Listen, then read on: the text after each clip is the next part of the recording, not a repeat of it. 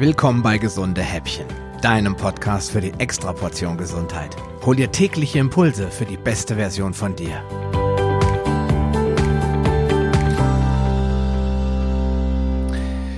Ja, ich heiße dich herzlich willkommen zur 70. Episode des Gesunde Häppchen Podcasts. Gestern habe ich dir ja einige Faktoren genannt, die deinen Insulinspiegel anheben. Entweder direkt oder indem sie eine Insulinresistenz auslösen. Und weil du dadurch weder abnehmen noch langfristig gesund sein kannst, möchte ich dir heute einige Tipps geben, die dir helfen werden, deine Insulinresistenz wieder loszuwerden. Dazu muss man erst einmal verstehen, dass die Insulinresistenz keine unheilbare Krankheit oder gar ein Gendefekt ist, sondern eine normale Form des Verteidigungsmechanismus des Körpers, um sich gegen zu viel Zucker zu wehren. Da ein einziger Teelöffel Zucker am Tag ja vollkommen ausreicht, um den Blutzucker stabil bei 80 bis 100 Milligramm pro Deziliter zu halten, würde in der Theorie schon ein halber Teelöffel mehr am Tag dauerhaft zu Schäden führen. Wenn da nicht unsere Bauchspeicheldrüse wäre, die in der Lage ist, mit einer erhöhten Ausschüttung von Insulin diesen überschüssigen Zucker abzubauen, sodass er in Glykogen oder Fett umgewandelt werden kann.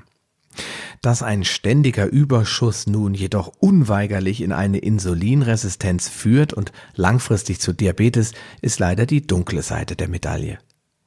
Dein Ziel sollte es also sein, diesen Teufelskreis von vornherein zu vermeiden, denn die Folgen sind meist sehr unangenehm.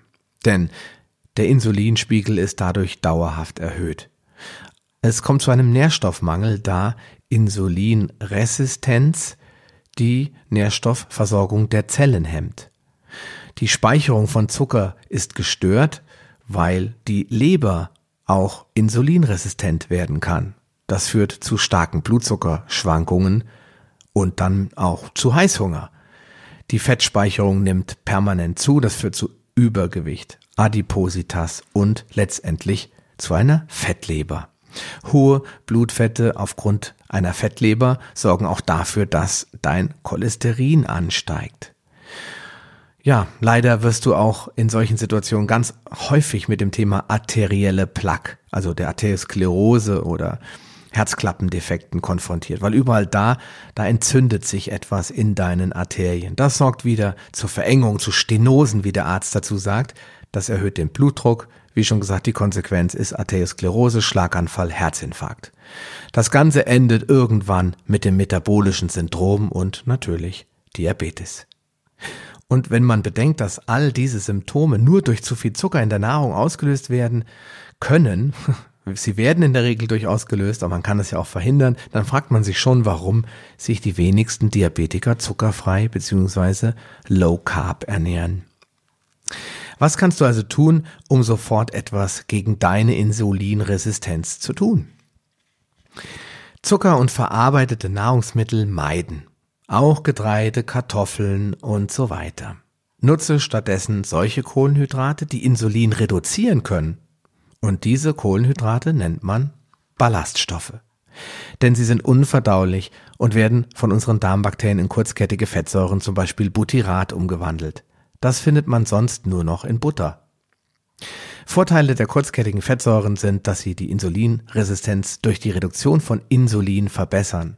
Sie liefern Energie für deine Darmzellen. Sie reduzieren Entzündungen, senken das Darmkrebsrisiko, erhöhen Glutathion, das ist ein sehr starkes körpereigenes Antioxidant. Sie schützen die Nervenzellen im Darm und im Gehirn vor oxidativen Schäden. Also solltest du jeden Tag eine große Menge Salat und Gemüse essen, um ausreichend Ballaststoffe aufzunehmen. Außerdem enthält Gemüse jede Menge Kalium und Magnesium, welche die Insulinsensitivität verbessern. Kalium hilft zusätzlich, Insulin zu senken und Zucker besser zu speichern. Darüber hinaus helfen dir die folgenden Dinge gegen eine Insulinresistenz anzukämpfen.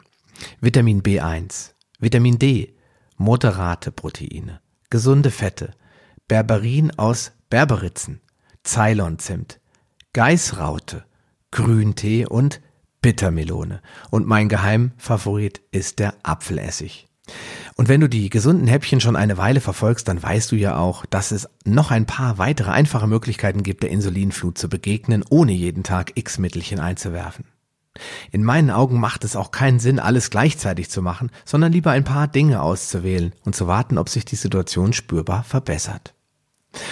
Was aber immer funktioniert, ist erstens eine gesunde Form der ketogenen Ernährung, zweitens intermittierendes Fasten, drittens tägliche, möglichst nüchterne Bewegung, viertens ausreichend Schlaf und Sonne und fünftens weniger Stress, denn Cortisol triggert Insulin.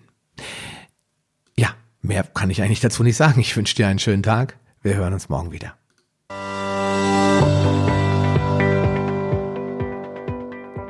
Lust auf mehr?